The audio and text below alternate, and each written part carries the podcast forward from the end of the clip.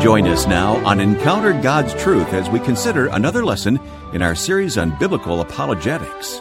Dr. John Whitcomb is presenting part two of a message called Evolutionary Difficulties. We're learning how important it is to be properly related to God and His Word if we're going to be effective witnesses for the Lord. We gain this perspective from one of the New Testament's most important passages on witnessing, 1 Peter chapter 3 verses 15 and 16, and we begin by rehearsing that today. These verses state, In your hearts honor Christ the Lord as holy, always being prepared to make a defense to anyone who asks you for a reason for the hope that is in you. Yet do it with gentleness and respect, having a good conscience, so that when you are slandered, those who revile your good behavior in Christ may be put to shame. This first portion will be a review from last time and reminds us of the imperatives that Peter gave to us, which we must practice in order to be effective in sharing our faith with the unbelieving world. Here's Dr. Whitcomb. Always being ready to make a defense to everyone who asks you to give an account for the hope that is in you, yet with gentleness and reverence, and give a good and keep a good conscience, so that in the thing in which you are slandered, those who revile your good behavior in Christ may be put to shame. Hmm. What's that mean? All right. Always being ready, being always ready to give an answer, to make a defense. And that's the Greek word apologion, from which we get apologetics. Now, what, what does apologion mean? It means uh, back, word. Apo, logos, logion. To give an, a word back, to give an answer back to someone who asks you something about God or about your lifestyle, your, your commitments, your convictions, okay? Your standards. Hmm before you give an answer to somebody who asks you these basic, fundamental, ultimate, eternal issues, God says you must tune in to, lock into Jesus Christ. And you don't give him your ideas, your opinions, your theories, your discoveries, your intelligence, your reputation, your brilliance. You give him what? Jesus Christ and him alone. Now, the point, folks, this is very important here and not easy to fathom. My temptation and yours is, and I, I go through this constantly in airports and stores, everywhere we go, you know, give out a gospel tract and expect some kind of a negative response or sarcastic statement or something. I, I want to immediately, if I'm challenged, questioned, insulted, to give a smart answer to uh, alleviate my own conscience, you see, and my self respect.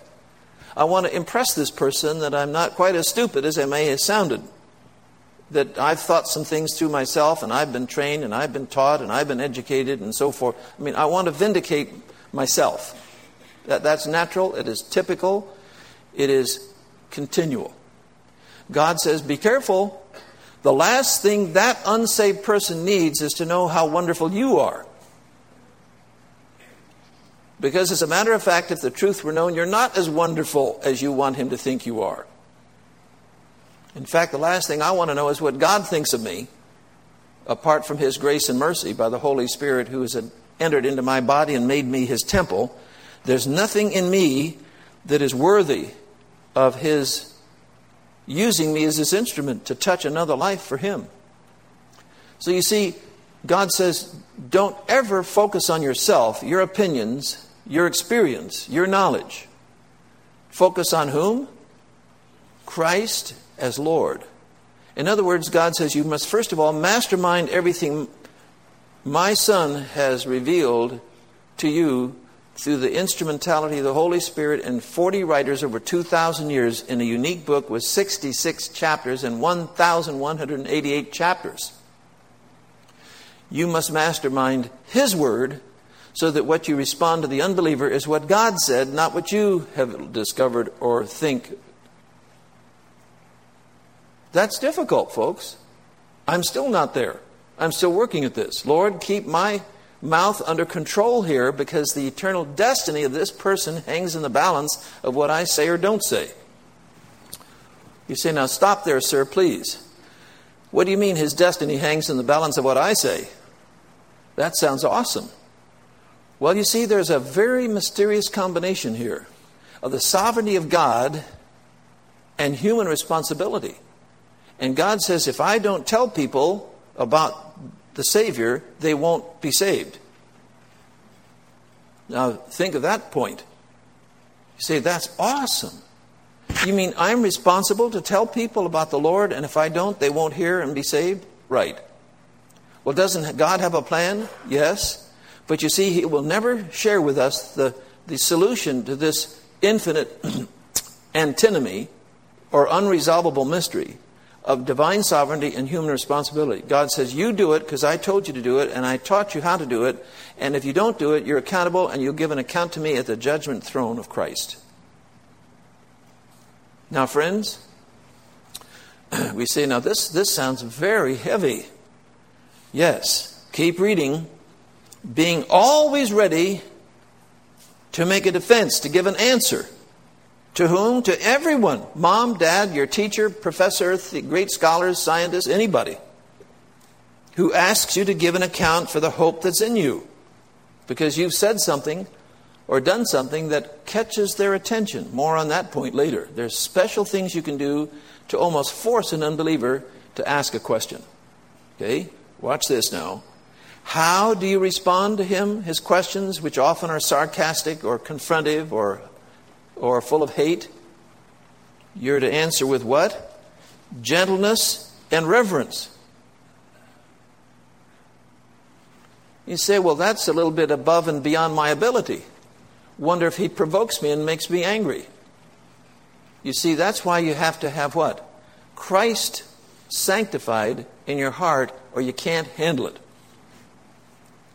I mean, talk about someone who was confronted and blasphemed and, and, and, and insulted the Lord Jesus himself. And he never lost his temper. He was under total control. He honored his Father in all his responses. And as I read through the Gospels and what the Pharisees said to him and did to him, and the Sadducees and other enemies, I would have said, Lord, if I were writing that book of, of John or Gospel of Matthew, I would have Jesus just zap them all. Thank you. With help like this, you know, I mean, friends, think of how God condescended to be insulted and blasphemed and, and crucified. And who are we? Who are we? Yes, with gentleness and reverence. That is, putting God first in our motivation, our love, our encouragement to carry on in spite of all. And here's a really hard one. Verse 16, and keep a good conscience. You mean I have to really be right with God before I can expect anybody else to be? Yes. So that in the thing in which you are slandered, those who revile your good behavior in Christ may be put to shame. In other words, the closer they investigate you, the more astonished they'll be that you are actually a living, walking testimony to the God that you claim to know and love. You're listening to Encounter God's Truth from Whitcomb Ministries. You can contact us easily at whitcombministries.org. I'm Wayne Shepherd, your host, and today Dr. John Whitcomb is continuing his series Biblical Apologetics. We as believers know that God's Word is true from the beginning to the end, but how do we handle evolutionary difficulties? We're finishing that discussion and also considering the powerful impact that our lives have upon the effectiveness of our witness for the gospel. Dr. Whitcomb returns now to address these important concepts. And nothing can more damage an outreach for Christ than to discover that you or I are really evil, deceptive people on closer inspection. May I say this with tears? That's why one of the most horrible things that can happen in a community of human beings on this planet is for the local pastor of an evangelical church to become, I mean, to be discovered to be immoral. He cheated somebody, he lied to somebody in the community, or did something worse. And you know what? He has lost his credibility and his effectiveness forever in that community. You say, well, isn't there, how about 1 John 1 9? If we confess our sins, He's faithful and just to forgive us our sins and to cleanse us from what? All unrighteousness. So then everything's fine, and the community ought to, ought to recognize this. Oh, no, it won't. They'll never forget a pastor who claimed to be a representative of God and a teacher of the Word who wasn't what he said he was. They'll never forget him. Friends, the Holy Spirit grieves over inconsistent Christian servants who say one thing and act another way. That damages the reputation of God. You remember what God said to David after he sinned horribly? You have made the enemies of God to blaspheme. Um, my reputation, David, will never recover from you. And he's supposed to be what? A man after God's own heart. I mean, he wrote many of the Psalms. He was one of the most spiritually minded men in the history of the world. But he was capable of horrible sin. And God was infinitely grieved. And again, if, if I were writing the chapter where he was confronted by Nathan the prophet, I would have said, Sir, you have sinned horribly against God, drop dead. Next chapter. By the way, how many of us would still be around? There were two men, uh, two persons, excuse me, in the book of Acts who sinned against the Holy Spirit and lied to him. What happened to them? They dropped dead. Thank you. That, that has a message that in every church, an assembly of God's people worldwide from that day to this, if God did what he should do, could do, we'd be deafened by the sound of falling bodies. Say, Lord, help me never to presume on you in my lifestyle, in my thoughts. I may be very eloquent in handling Bible verses and Bible theology and be a, a brilliant, you know, eloquent witness and all of this, an evangelist, or all, but if my heart isn't right with you, I'm on very dangerous ground. See here, see this one, verse 16 keep a good conscience, so that in the thing in which you are slandered, those who revile your good behavior in Christ may be put to shame. And I say, Well, Lord, I begin to see something here that how I represent you and reflect your glory in a darkened, depraved world is of infinite concern to you. Okay? Now, problem number one total depravity in the hearts of human beings. Now, uh, this is one of the most difficult doctrines of the whole Bible. Do you know that? Because I don't feel this bad. I never have felt as bad as the Bible says I am. And I have a feeling that you don't either. So let's handle this with care. Ready? But a natural man, that's an unsaved, unregenerate man, no matter how gracious he may be as a neighbor or friend or loved one, and how educated and eloquent and brilliant he may be, a natural man, an unsaved man, does not accept the things of the Spirit of God, for they are what? Foolishness to him. Now, here's the hard part. Ready? And he cannot understand them.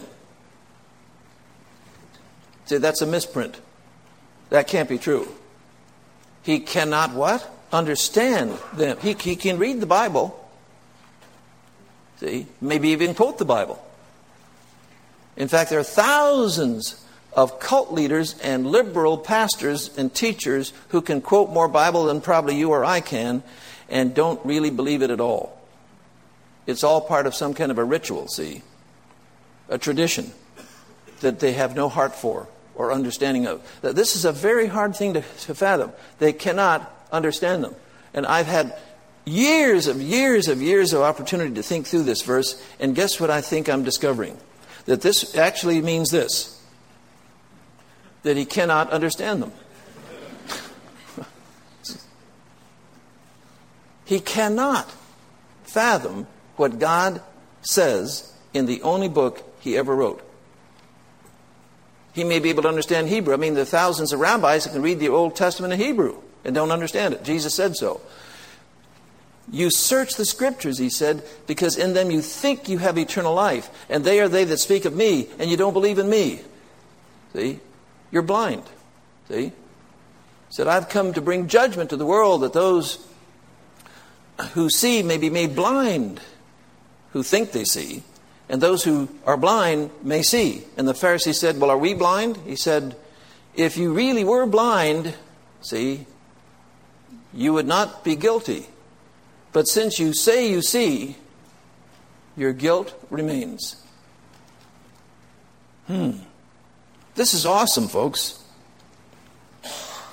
Well, listen to Psalm number 10.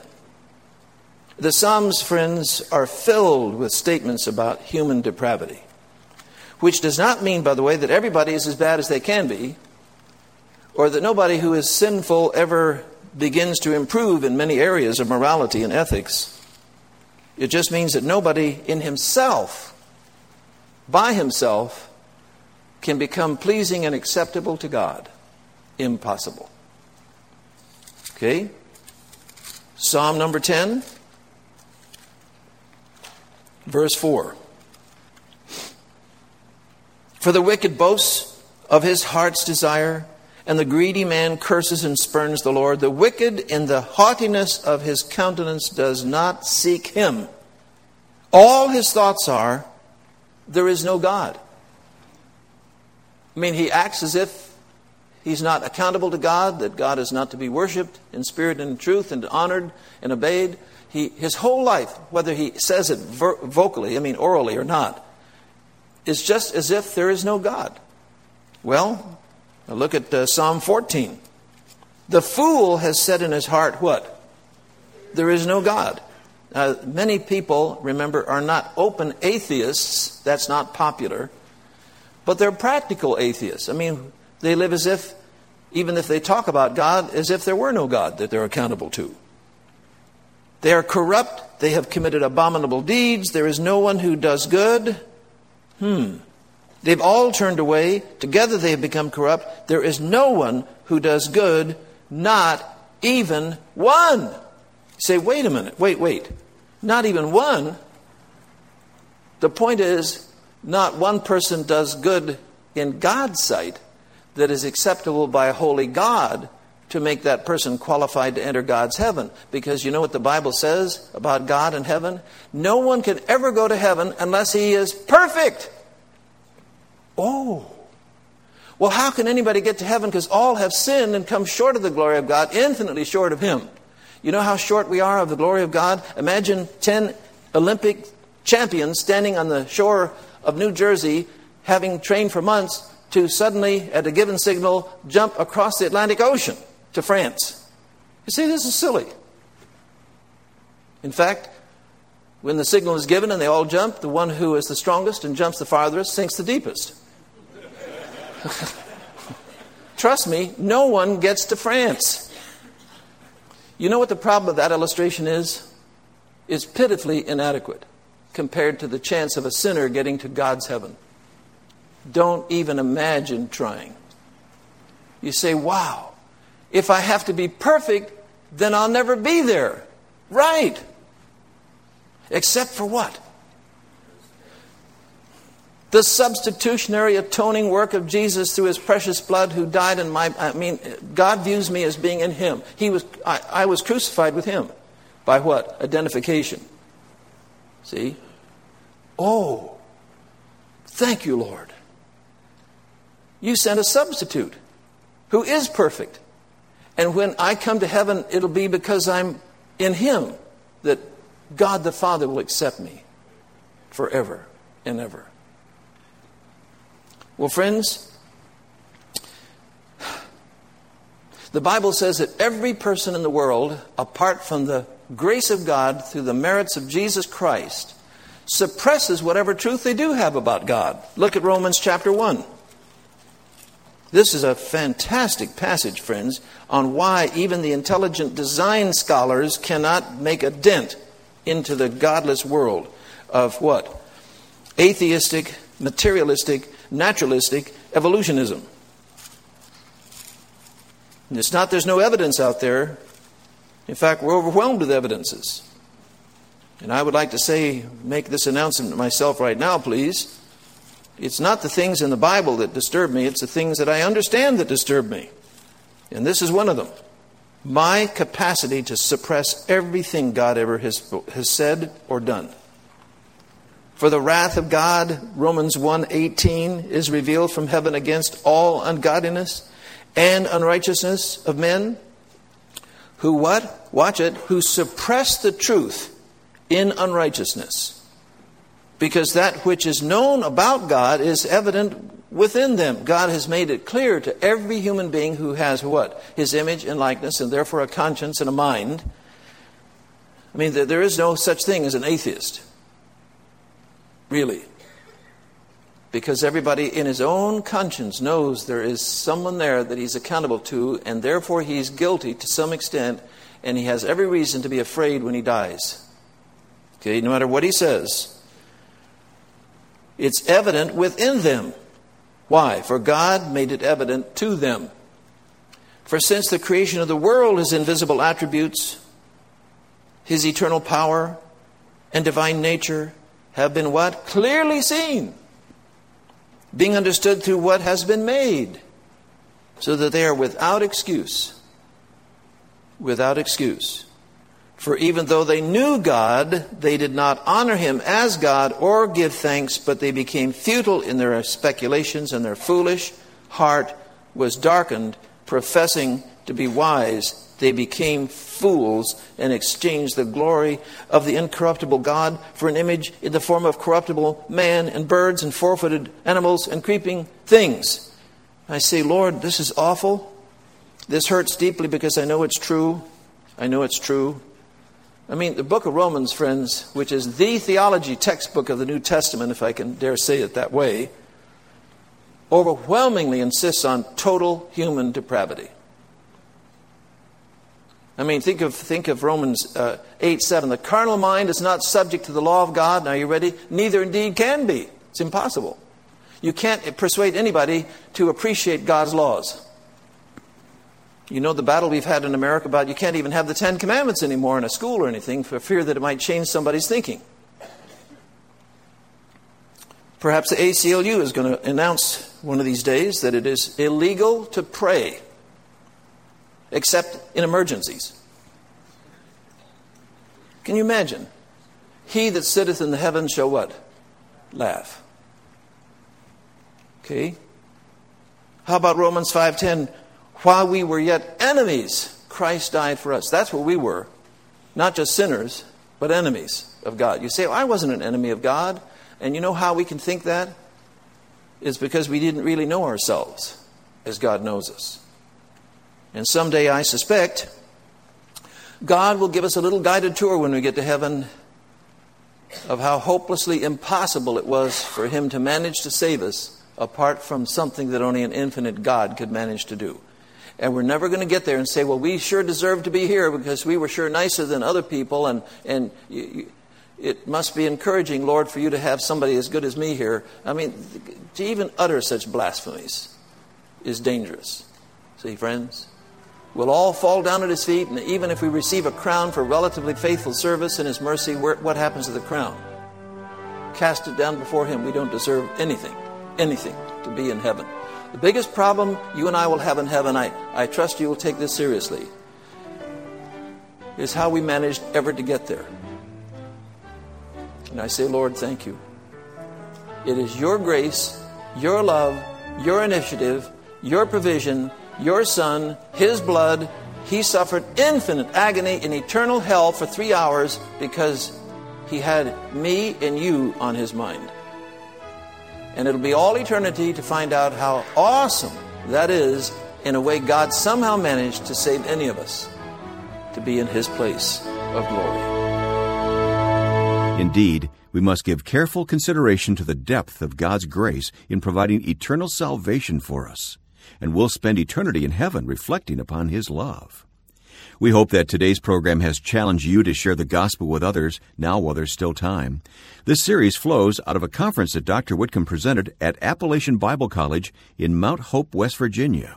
We appreciate their cooperation in allowing us to broadcast it here. Now, here's Dr. Whitcomb to close this sermon with a word of prayer. Father, I just thank you now for this precious truth. It's all, it, it, is, it hurts. But it's precious because apart from recognizing our sin, how can we understand how great the grace of God is? Uh, help us to be sensitized by the Holy Spirit through the Word, to walk out of here in fear and trembling and say, Lord, I, I just, um, I'm frightened. I'm really frightened at uh, what you have said about me and my condition in your sight and the price it required for me to be redeemed. And help me, therefore, to realize, Father, that I can't persuade anybody who is an unbeliever, who is gripped in, in deep, deep depravity, to ever come to the one true living God in humility and thankfulness and praise that only you deserve. Father, help me through this review to recognize how great you are. I praise you in Jesus' name. You can always listen to this message again at sermonaudio.com slash Whitcomb. We'd also appreciate hearing your responses at facebook.com slash Whitcomb Ministries. Please let us know if we can be of any help or provide more information about what you've heard. Now, for Whitcomb Ministries, I'm Wayne Shepherd, inviting you to join us for more biblical apologetics next time here on Encounter God's Truth.